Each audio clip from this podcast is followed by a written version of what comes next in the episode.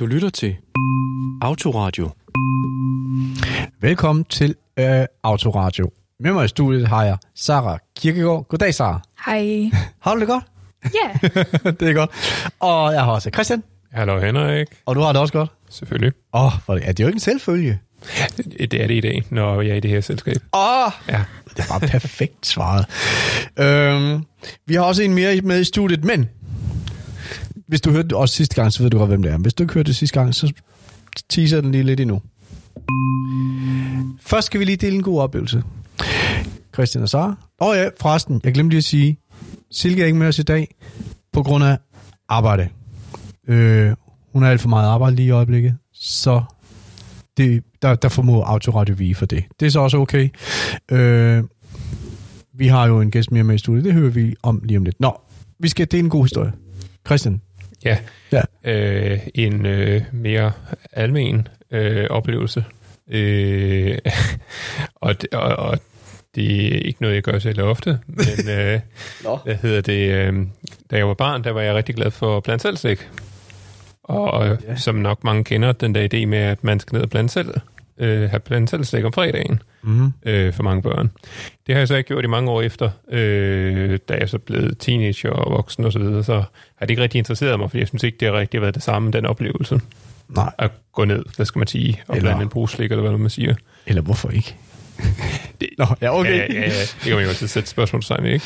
Men uh, anyways, uh, jeg fandt så ud af her forleden dag, at uh, man kunne bestille blandt selv slik uh, på nettet, hvor der så var nogle, altså, ordentlig hygiejne og sådan nogle ting, uh, der blev taget hånd om, og så det ikke bare var en masse, du ved, der havde deres hænder eller Ja. øh, plastikpose øh, nede i blandt slikket, kan man sige, ikke?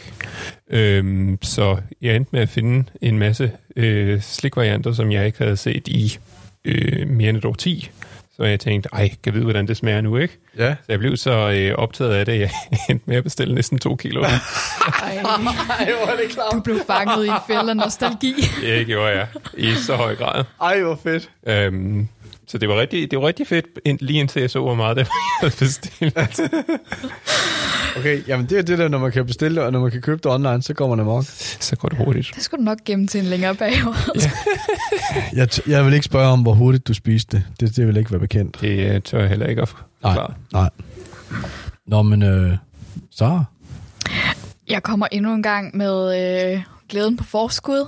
Øh, på optagelsesdag om 24 timer. Så er jeg i Canasay, klar til at stå på snowboard for første gang. Oh. Oh. Jeg glæder mig. Ej, Jeg glæder mig ikke til at fælde. Og Jamen, jeg det er ved, jo at sne. det er, det er uundgåeligt. men man falder jo blødt i sne. Ja, men Ej, hvor lyder det lækkert. så jeg glæder mig. Ja, det er sgu dejligt. Ja, Den kan ikke slå. Og det kan jeg godt på en anden måde. Jeg er simpelthen så glad for, at jeg har fået en ny bil. Eller den er ikke ny, men det er i hvert fald for mig er den ny. Det er min gode oplevelse. Og så har vi dagens rigtig gode oplevelse, nemlig vores historieekspert, Alexander Milne. Velkommen, Alexander. Jo, tak. Du, og du var jo med sidste gang som vikar i panelet. Det var jeg. Men forrige gang var du med på en telefon som Ekspert. nemlig historiestuderende på Københavns Universitet, der skriver speciale lige nu i... Jeg skriver om øh, fremstilling og behandlingen øh, af autisters følelser mellem ca. 1929 til 1989. Yes. Og dengang vi havde dig med på telefon, så var vi enige om, at vi skulle snakke noget mere med dig. Mm. Og eftersom Silke ikke kunne være hos os i dag, så var der faktisk en ledig plads til, at du kunne stå med os rundt omkring bordet. Ja, Så derfor har vi valgt i dag, så dedikerer vi hele afsnittet til at handle om det, du ved. Altså, en autist, der ved noget om noget mm. på, på speed eller med turbo på i dag. jeg skal gøre mig umage for ikke at infodumpe. Det vil jeg gerne sige. Men jeg synes, øh, det er jo fordi, jeg har arbejdet med det her emne nu i et godt stykke tid. Og jeg synes faktisk, øh, det fortjener at blive hørt af flere autister. Fordi øh, man- jeg synes, det er vigtigt, at autister kender deres historie. Mm. Især i Danmark, som har en rigtig fed autismehistorie, synes jeg. Ja.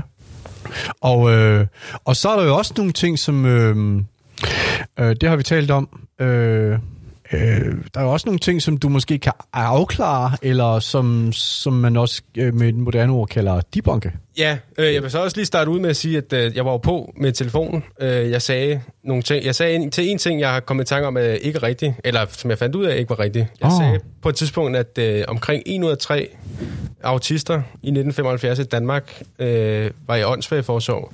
Det er forkert.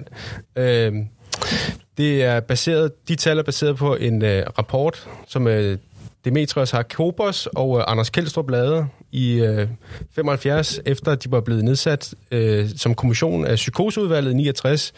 Ud af de 5.700 børn i Danmark, som øh, var under åndssvageforsorg, så kunne de konstatere, konstatere, at omkring 1.200 af dem var øh, autister. Øh, og det vil faktisk øh, sige, at en ud af cirka fem af alle øh, åndssvage børn var autister på det tidspunkt. Men kun omkring 280 autister i alderen 0-15 år var ikke i åndssvage forsorg. Det vil sige, at det er langt, langt flere end en tredjedel, som faktisk var i en eller anden form for åndssvage forsorg. Og det kan jo, og åndssvage forsorg på den her måde kan både være børnehjem i, i, i psykiatrien eller indlagt osv. Og, og hvad fortæller det tal? Det siger Hvad skal rigtig det fortælle os? det, det tal, det siger rigtig, rigtig meget om, hvor, hvor lidt viden man havde på det her tidspunkt, og hvor dårlige tilbud man øh, havde for autister. Fordi så mange autister blev placeret i det, man dengang kaldte for åndssvag forsorg. Ja. Ja, præcis. Som også rummede...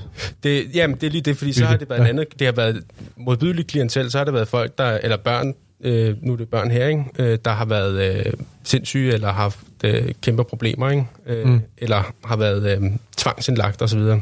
Så det er, det er en masse børn og unge, der er blevet proppet i den samme sæk, stort set. Og åndssvageforsorgen på. Ja. det tidspunkt har også bare... Det har været sådan lidt øh, sådan opbevaring for de mennesker, man ikke rigtig har ville tage sig af sådan rigtigt. Mm. Mm. Så ja, Okay, vi skal lige have sat en retning på det her. Ja. Fordi, at du kan jo sådan set tale solen sort på det her Ja, emne. det kan jeg. Det ved vi. mm. For vi har haft fornøjelsen af at spise frokost med dig lige Ja. for lidt siden. Og øh, jeg kævler meget. nej, du taler meget, men, Ja, ja. øh, men der er meget, kommer viden, meget viden ud. Men jeg vil bare lige høre, her rundt om bordet, Mm. Er der nogen sådan særlige ønsker i forhold til at- at skubbe, øh, skubbe eksperten Alexander i, i, i visse retninger? Fordi han, han, han kan tale om meget. Mange forskellige ting. Skal vi give ham en retning? Du, du, du talte under frokosten om debunking. Jeg vil Sarah? rigtig gerne Ja. høre, hvor nogle af alle myterne kommer fra. Ja, Hvilke er myter? Øh, myter som autister har ikke empati, mm. eller øh, vaccine giver autisme, og alle de der dumme ting, der bliver sagt. mm. Det kan vi Mhm. sagtens kigge på. Christian, har du nogle, øh, har du nogle præferencer, eller... Altså, jeg, jeg er langt hen ad vejen meget enig med Sara, men jeg må også indrømme, at jeg er meget historiefixeret, så Mm. man kan sige, jeg vil gerne lære. Så jeg er lige så høj grad villig til at lytte, som jeg er til at spørge ind til, Ja. øh, hvad du kommer fra Jamen, med. skal, vi, øh, jeg, skal vi hoppe helt ud i det? Fordi jeg synes, den er spændende, ja. den der med empatiløs. Øh, fordi det grund til autister... Øh, nu tager vi den helt fra toppen, ikke? Jeg, som jeg kan se det, og som jeg også har videnskabelige artikler, der skriver om, at øh, en af grundene til, at man ofte tilskriver autister mangel på empati, er fordi man kommunikerer forkerte signaler til hinanden. Det er jo det, øh, Christian også nævnte, det her med det dobbelte empatiproblem. Det er Damian Miltons øh, begreb, en teoretiker. Øhm, og det er så blandt, at autister har svært ved at genkende sine egne følelser hos neurotyper, og at neurotyper også har svært ved at genkende følelser hos autister, og derfor bliver Mm. empati mellem dem umulig, eller os og dem umulig. Ikke? Ja.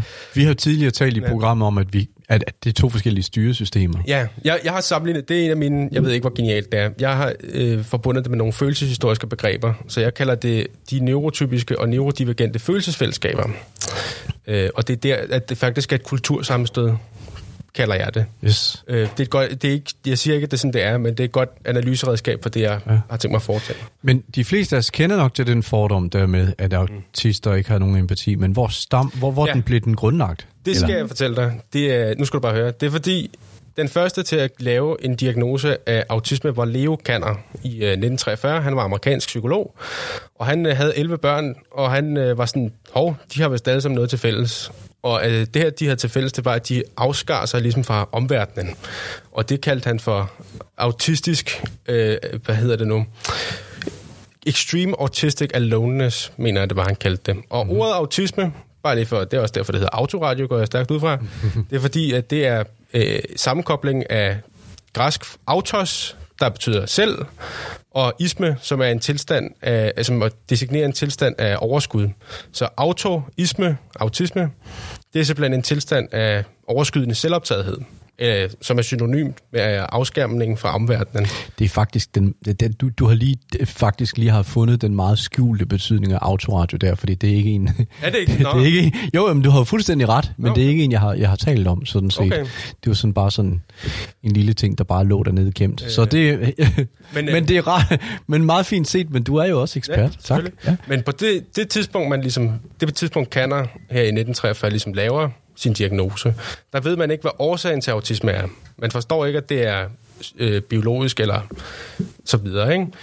Øh, eller et socialt handicap og så videre. Han ser det ligesom som en sygdom, eller som, øh, som mange gør på det tidspunkt. Man, man og det er også fordi, det bliver populært efter 2. verdenskrig. Øh, fordi der, man får en helt, man går simpelthen i den helt anden ende. Det her med at forbinde adfærd og biologi, det er meget fy. Så man går i den helt anden ende og siger simpelthen, al adfærd, det er psykologisk. Så man er nødt til at finde en psykologisk forklaring på, hvordan, øh, hvad autisme er. Og øh, derfor så, øh, så giver man faktisk allerede meget, meget tidligt øh, det er det ældste trick i bogen. Man giver kvinder skylden, simpelthen for, hvorfor autisme opstår. Øh, man giver mødre, kort og godt, bare skylden for at være omsorgssvigtende og iskolde. Det har mm. sit eget begreb, der hedder køleskabsmøderne. Øh, det bliver taget op af en anden psykiater, eller psykolog, der hedder Bettelheim, Bruno Bettelheim, som øh, populariserer det her begreb, køleskabsmøderne. Og i rigtig mange årtier, der får kvinder simpelthen bare direkte skylden for at have gjort deres børn psykotiske, som de også hedder. Øh, psykotiske børn, det er betegnelsen for autister i Danmark. Og børn og autisme bliver simpelthen også... Altså det der med at tale om voksne autister, det er ikke en ting, der opstår før i 80'erne. Øh, det er meget interessant. Men så for, for, og fordi dengang der, hvad skal man sige, anderledeshed øh, sådan, ja. altså, mentalt, det, det, det måtte kunne forklares med noget, der var påført en. Eller? Yes, ja. præcis. Og det er derfor, at man også siger, at autisterne var blevet empatiløse eller følelseskolde. Fordi man mente jo ligesom, at de var blevet følelsesmæssigt traumatiseret, eller og trak sig ind i sig selv. Ikke? Ja. Altså, de, de afspejlede ligesom omverdenen. Og især Bettelheim, han øh, havde personligt været i koncentrationslejr under 2. verdenskrig, og han havde set øh, holocaust-offrene, og han havde sagt til sig selv, hov, det minder utrolig meget om det, de her børn med autisme, de udviser. De, det jo det samme. Så han forstår simpelthen autisme som, som sådan et følelsestraume. Øh, og at mødre til autistiske børn i virkeligheden minder meget om nazistiske koncentrationsvagter. Øh, og det fører til virkelig mange tvangsfjernelser osv. Det er virkelig ubehageligt. Og det, det tror jeg faktisk, det stadigvæk gør den dag i dag. Øh, det har jeg i hvert fald ladet mig fortælle. At, at, øh, at, at der er stadigvæk mødre, som bliver misforstået som dårlige mødre. Og det er senere finder ud af. myte. Jeg altså, tror også, det... der er mange mødre, der har frygten for at få skylden, hvis deres barn er født med et eller andet. Altså, ja, ja. Der er jo så mange ting, man ikke kan undgå. Men det er jo meget interessant det der med, at øh, man siger, at autister ikke har følelser, fordi at jeg er jo sendiagnostiseret, øh, og en af grundene til, at vi at jeg tænkte, nej, jeg har ikke autisme, var jo fordi, jeg har da følelser. Mine følelser er lidt mærkelige, men jeg har da følelser. Mm. Indtil jeg begyndte at rent faktisk lære, hvad autisme er, og hvad det vil sige, at, at ens følelses, altså måde at håndtere følelser måske er lidt anderledes. Mm. Så det afholder jo måske da mange folk for at få diagnosen, fordi de tænker, jeg har følelser, jeg er, jeg er ikke autist. Ja, men øh, ja, og, ja. øh, og det, der er også en anden, der er Hans Asperger. Øh, han laver også, det er parallelt med Leo Kanner. Han er i Østrig, øh, og under en verdenskrig og, og nazismen osv., der er han ligesom involveret, men øh, han er ligesom afskåret fra resten af det videnskabelige samfund. Så, det var ham, du talte om også for ja, et par, jeg nævnte ham sidst, men øh, grunden til hans, hans diagnose, han kalder det autistic psychopathy, altså at man er autistisk psykopat. Altså han definerer det bare direkte som man har ikke empati. Men han, øh, han bliver først populær, hans diagnoser bliver først rigtig populære i, øh, i løbet af 80'erne internationalt. Som jeg kan se det, så er han faktisk... Øh, det er fordi Danmark og Tyskland ligger ligesom tæt på hinanden. Han, han, hans værker bliver ligesom læst meget i Tyskland efter krigen stadig. Øh, fordi han, det er brugbart. Men øh, hans værker bliver også læst en lille smule i Danmark, og øh, Aspergers diagnosen er ligesom i Danmark, men den hedder men, bare grænsepsykotisk. Men, men hans forklaring på den angivelige manglende empati er hvad så? Øh, han mener, det er jo biologisk. Han siger, at autisme er biologisk. Han forstår godt, at der ligesom er et eller andet. Øh, og han har lidt bredere definition, men han ser det stadig som om, at børnene ikke har følelser eller rigtig empati. Mm-hmm. Øh, ja. Så de har begge to, den, de, de, de, de er begge to nået frem Yes. til den samme, hvad skal man sige, analyse af selve børnenes, mm. hvad skal man sige, Yep. Ja, tilstand. Det er, bare, det er bare forskellige ting, der har forårsaget det. det er det. Ja.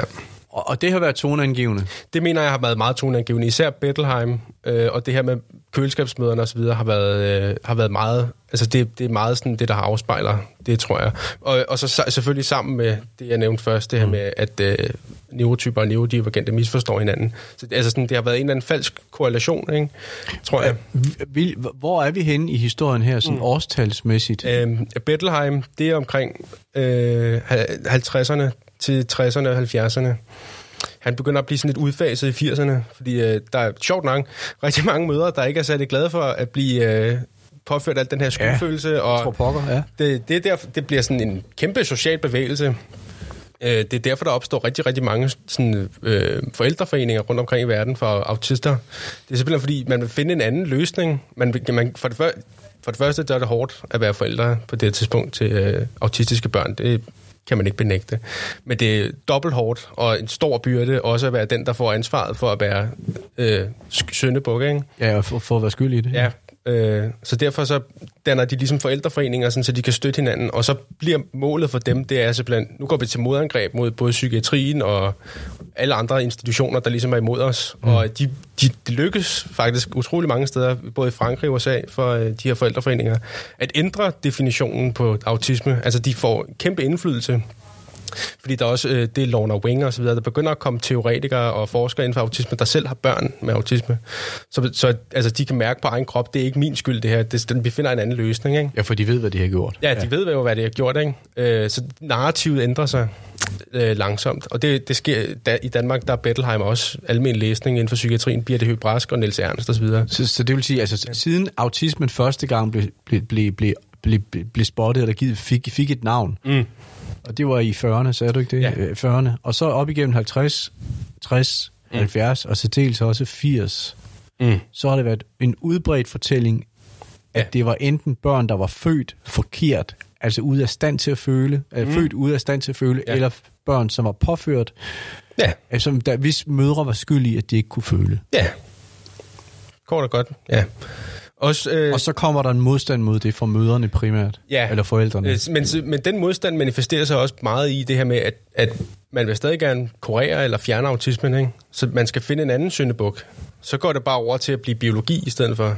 Hvad, Så- hvad sætter det i gang? Det sætter jo også en... ku- en Nå, men altså, hvad, hvad er det, der sætter den bevægelse i gang? Er der nogen, der kommer med nogle andre teorier, eller... eller, eller, eller? Øhm, det var, i- der var også Ole Ivar Løvås der, der kommer med ABA i 60'erne der. Øh, han, er, han er sådan en tilhænger i starten af det her med... En nordmand? Ja, han er nordmand. Ja. Han er norsk-amerikansk øh, psykolog. Øh, men han, han gør det, at han siger, okay, det er faktisk ikke... Øh, det, han, det er sådan lidt underligt, fordi det, det er sådan lidt... Øh, der er lidt kognitiv dissonans der, men på en måde, så skal det... Sam, hans metode skal samtidig ikke rigtig give forældrene skylden, men samtidig så bliver hans metode, at dine børn er bare ikke opdraget ordentligt nok. Så det bliver sådan en streng metode, hvor man opdeler i øh, forkert og rigtig adfærd, og så bruger man straf og belønning til at øh, kurere eller fjerne autismen, og simpelthen korrigere på en eller anden måde. Ikke? Ja, det, Fordi man er stadig overbevist om på Løvås' tid her i, i 60'erne og 70'erne, at øh, autisme skyldes øh, en eller anden form for psykologisk øh, påvirkning. Om det så er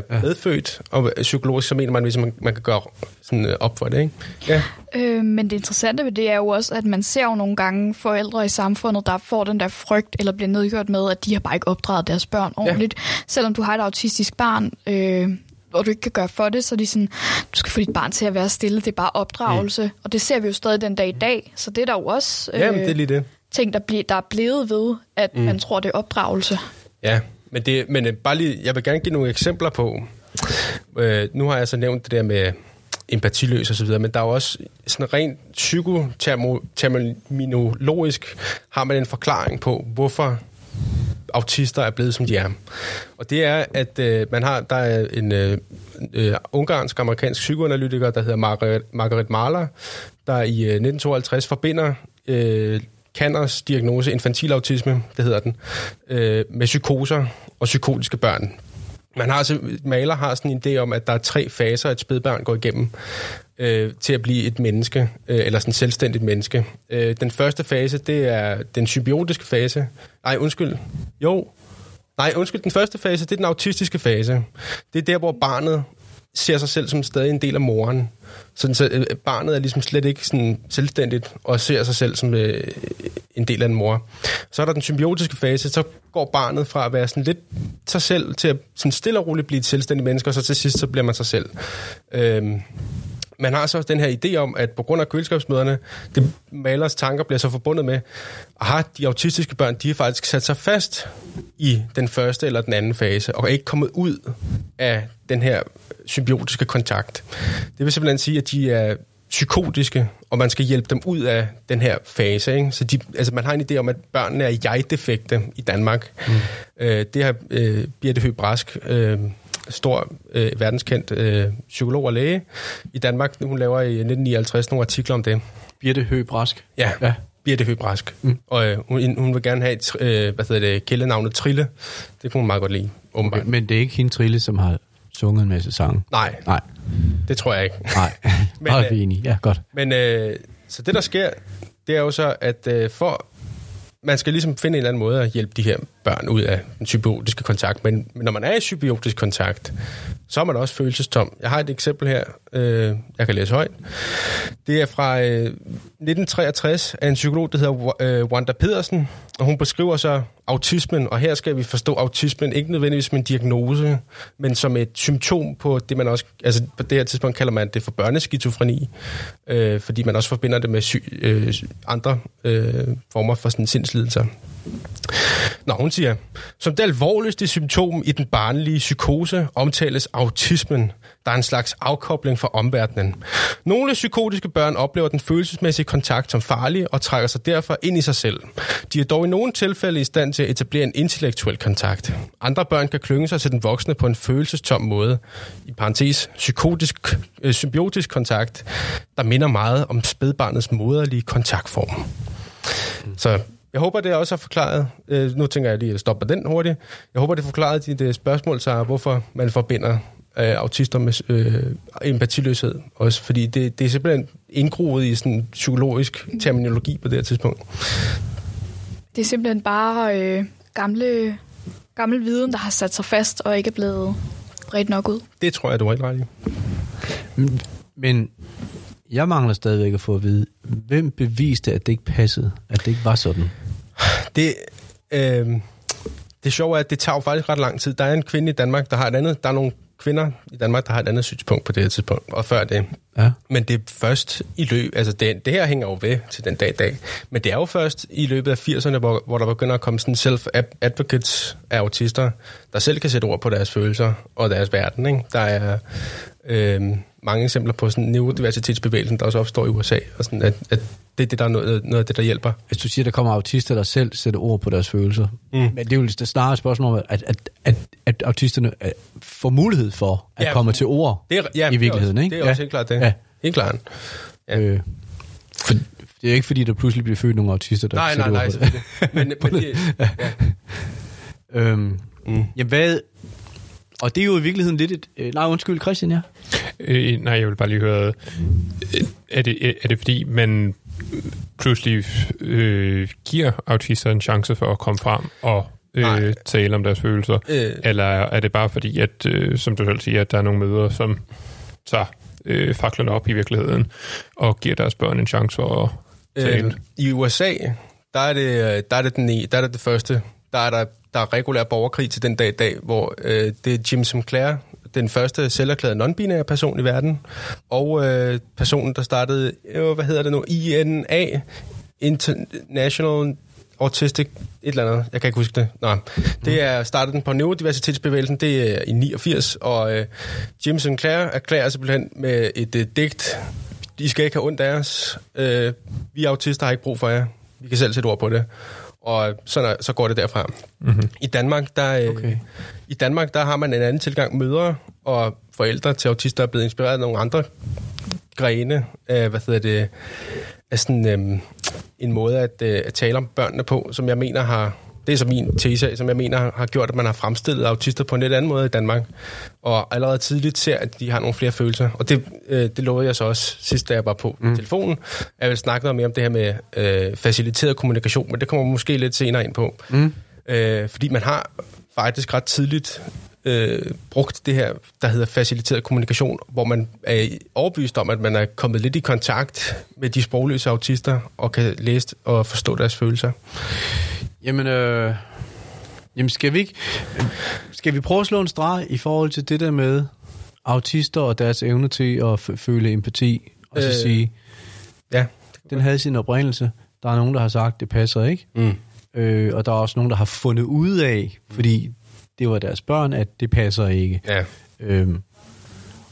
Og så talte du om nogle, øh, nogle danske kvinder, som har været ret afgørende for, hvordan, hvilken retning der har været, Ja. skal man sige, på, på, i, i, i, hvilken tilgang der har været til autisme i Danmark. Det er der i hvert fald. Vi kan starte i psykiatrien, synes jeg. Ja. Øh, Så jeg synes, vi skal starte med Birte Høgh Brask. Hende har jeg lige nævnt. Hun er, Ja. øh, var øh, kone til Børge Hovmand, som var modstandsleder af en øh, kommunistisk øh, frihedskæmpergruppe under en verdenskrig. Så hun var en rå dame. Hun var selv med i det, og har muligvis dræbt nazister. Who knows.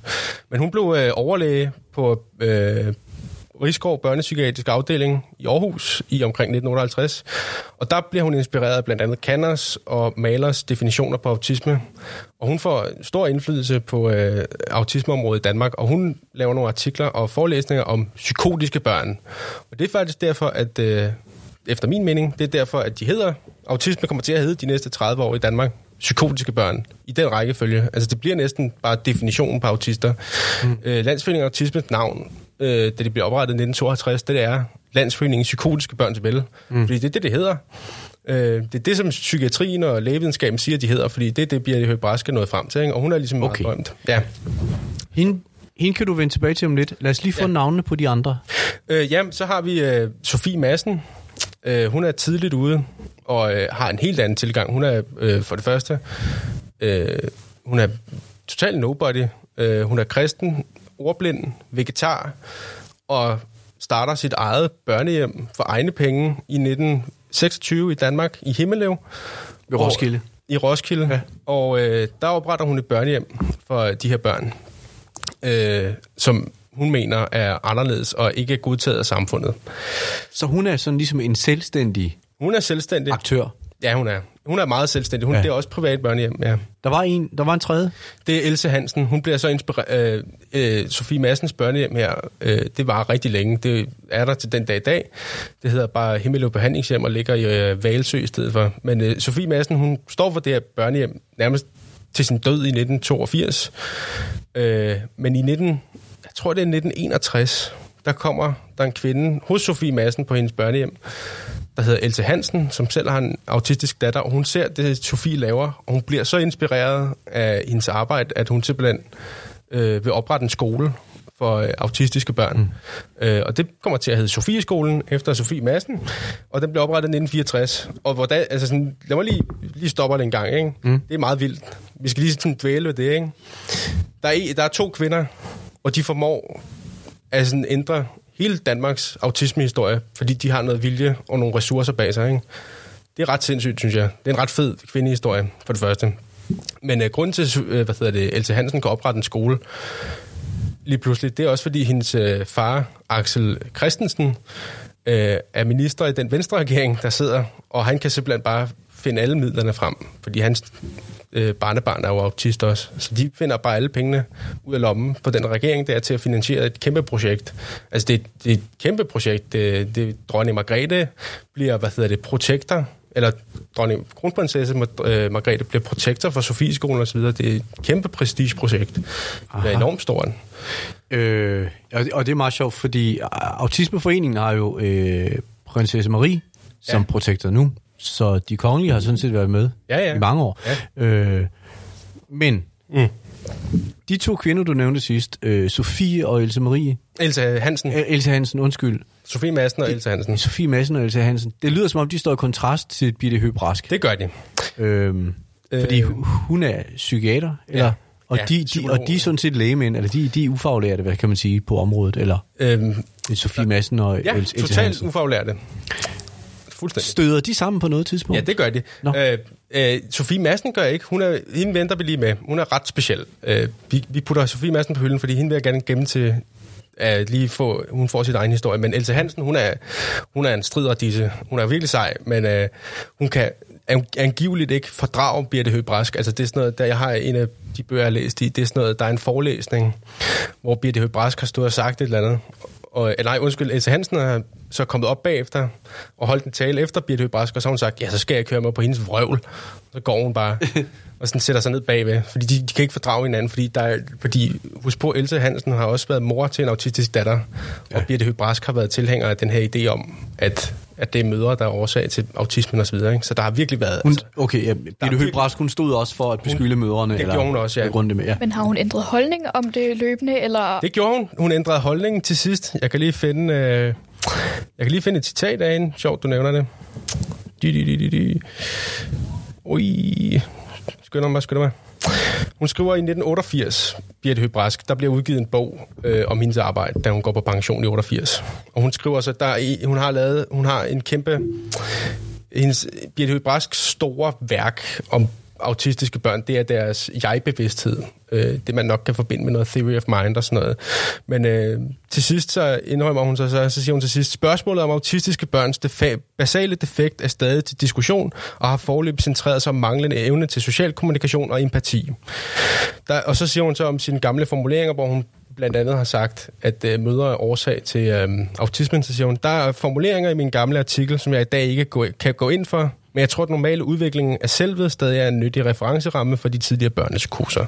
Så det er, det er en meget billig undskyldning, men det, det virker som om, at altså, der er sådan lidt, mm, man er ikke så glad for at øh, have givet kvinder skylden i det lange løb. Ja, fordi det er meget interessant. Jo mere, altså, autisme, viden om autisme udvikler sig jo hele tiden, og mm. udvikler sig så hurtigt, at der er mange forskere, der når at blive uenige med sig selv. Ja, ja.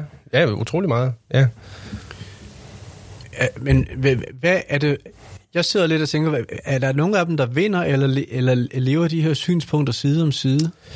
Øh, hvad tænker du? Altså, Jamen, Birte Høgh Brask og Else Hansen.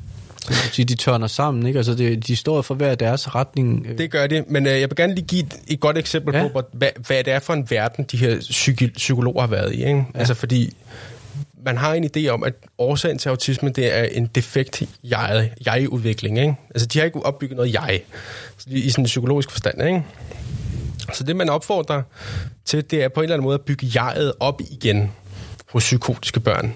Og en af de måder, øh, det er Niels Ernst, han er en anden førende psykolog. Han, en af de idéer, man Også har... dansker. Også dansker. Ja. Niels Ernst han er, og Ebba Ernst, øh, de arbejder på det, der hedder Nødebogård, som er et behandlingshjem, der opstår i øh, starten af 1960'erne. Og øh, en af de ting, der øh, de gør, det er, der er nogle børn, øh, og man har en idé om, at de har ikke nogen jeg-udvikling, fordi den er gået i stå i den her symbiotiske kontakt. Ja. Så måden, vi får dem ud af den kontakt, det er simpelthen, at vi, man har, det er sådan meget freudiansk, sådan, at jeget opstår egentlig naturligt, i, når børn har afføring for eksempel. Ikke? Der er noget, der går fra at være en selv til at blive et objekt, og i det møde med afføringen, så bliver barnet sådan, på en eller anden måde magisk, sådan, det flyver næsten ind i hovedet, sådan, oh gud, jeg er, da, jeg er adskilt fra verdenen på en eller anden måde. Ikke? Mm. Man, har, det er sådan, man har en idé om, det sker bare sådan, og så man opfordrer egentlig faktisk øh, autistiske børn til at smøre sig selv ind i lort. Jeg har et eksempel her. Så, Nils, undskyld, jeg, hvis jeg er meget... Det, det er meget... Hvem, altså, hvem, ja, det, det skal lige have rapporteret. Hvem, hvem var det, der fandt på det? Jamen, det jo sådan, det, det, er, altså, det er fordi, man har øh, en idé om, at... Øh, jamen, jeg kan ikke huske helt, jeg tror, det er Freud. Altså, der er sådan noget med anale personlighedsdannelser og sådan noget. Ikke? Mhm, Mm-hmm. Altså, det, det er sådan en ting øh, inden for psykologi ja. på det her tidspunkt, fordi det er meget freudiansk. Man Men har- altså, man, at man opfordrede dem til at smøre sig ind i deres jeg, eget. jeg vil læse citatet højt.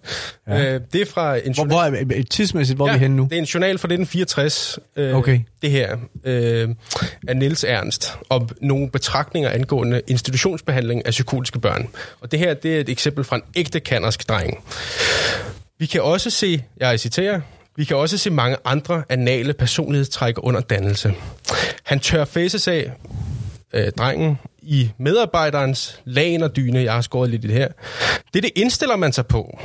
Man kvalificerer denne adfærd. Der købes ekstra laner og dynebetræk. Man accepterer barnets trang til at udfolde magt over sin faces og over sin omverden.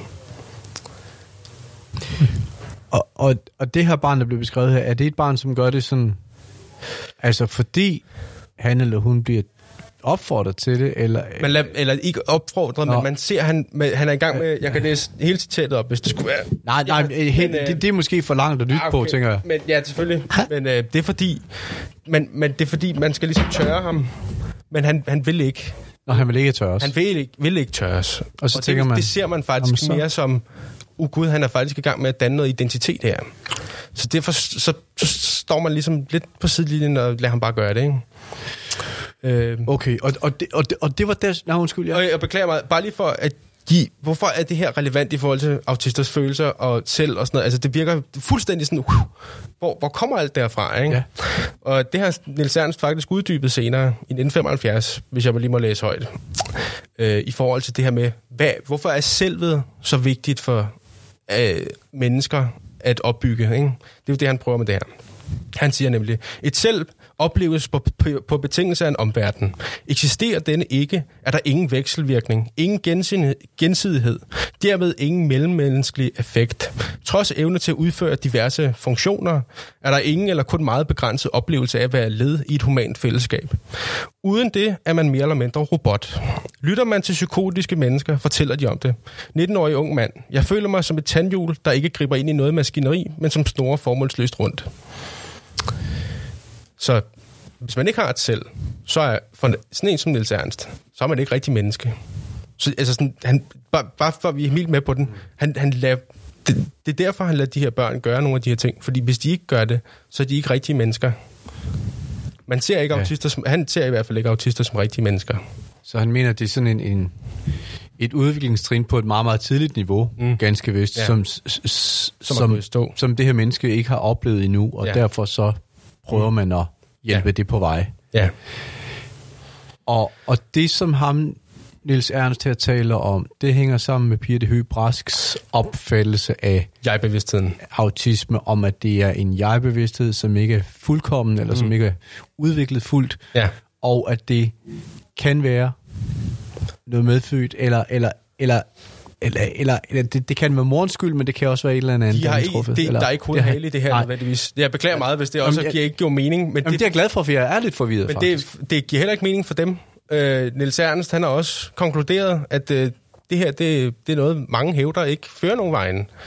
Men så siger han også, at det kan godt være, at det er realistisk, men øh, og det er nihilistisk, og øh, ikke har nogen bestræbelser på, og det siger han bogstaveligt talt, bestræbelser på noget videre, et forsøg på at påvirke det psykotiske barns udvikling hen imod at blive mere end bare et halvt menneske. At, altså sådan, at sådan, det kan godt være, at det her, det er alt sammen sådan lidt crazy, men vi bliver nødt til at gøre et eller andet, ellers er de ikke, altså ellers kan vi ikke acceptere dem som rigtige mennesker, vel? Vi er nødt til at prøve lidt frem. Men er det så en generel ting i Danmark, at, øh, at vi ser autister som ikke, ikke rigtige mennesker? Det, jeg tror, det er specifikt inden for psykologien, man gør det. Mm. Øh, fordi, det, fordi, og det gør man også inden for åndssvagforsorgen, men det er andre grunde. Inden for det her, det er fordi, man inden for psykoanalyse ligesom har sådan, sådan en kæmpe begrebsapparat, der gør, at man dehumaniserer mennesker på en eller anden måde, når de ligesom ikke lever op til der, de standarder, der er blevet sat. De rammer Øh. ikke alle punkterne i checklisten. Nej, præcis. Og så bliver man øh, kategoriseret som vanvittig, ikke? Hvis man skal prøve sådan at, at, at, skille, altså at gøre det sådan meget simpelt, kan man så sige, for du var inde på ABA også for to afsnit siden, hvor du også talte lidt om det i telefon. Men, men den her ABA-metode, som, som hører mere udlandet til, eller USA, tror jeg også, du sagde, Ja. den handler mere om sådan at afrette det autistiske menneske, så, Mm. det, så Ja. det opfører sig neurotypisk. Yes. Hvor man kan sige, den vej, som Sofie Madsen og Else Hansen tog autismetilgangen i Danmark, handlede mere om, at Det her, det var Birte Brask og Niels Ernst. Ja, øh, men ja, ja, ja, det ved jeg godt. Men den, Ja. den anden retning, som, øh, som Sofie Yes. yes. øh, Madsen og Else Hansen stod for, den handlede ikke så meget om at afrette, den handlede netop om at komme i møde. det, Øh, Kan, skal- kan man sige, at det er den store forskel godt. på udlandet og Danmark? Det kan man i hvert fald sige. Ja. Jeg vil, skal vi, nu synes jeg, at det er på tide at gå over til Sofie Madsen. Nu synes jeg også, at vi har været et ærgerligt sted. Jamen, jeg, og, og jeg sidder lige og tænker på, ja. der er gået lidt tid, Mm. og det kan godt være, Der skal at, stilles nogle spørgsmål. at det kan godt være, at man, man øh, sidder og lytter Ja. øh, og tænker, wow, Ja. det var øh, vildt meget info. Undskyld, ja, men det, Næh. det går lidt stærkt. Jamen, jamen det, det, men hvad, er Christian, øh, Sara, jeg tænker, mm. hvad med at sige, det her, det var et afsnit. Mm. Vi er nødt til at sætte et helt afsnit af til Sofie. Det tror jeg er en god idé. Hvad siger I andre? Det synes jeg lyder som en meget fornuftig idé, ikke? Så Ja. vi kan se forskellene Mm. øh, på de metoder, der er blevet brugt, ikke? Det lyder meget, øh, det lyder meget rimeligt. Fordi min, min hjerne er fuld. Jeg beklager meget, at det blev meget info på en gang, men øh, nu blev vi også klogere. Ja. Så er vi klar til at høre, hvordan øh, Sofie gør det bedre for autisterne. Ja, det er helt rigtigt. Er du klar til at komme i studiet en gang til? Det, det er jeg. Hvis folk vil have mig tilbage. Det, det vil. Ja. Det vil vi. Super. På genhør. Du har lyttet til Autoradio.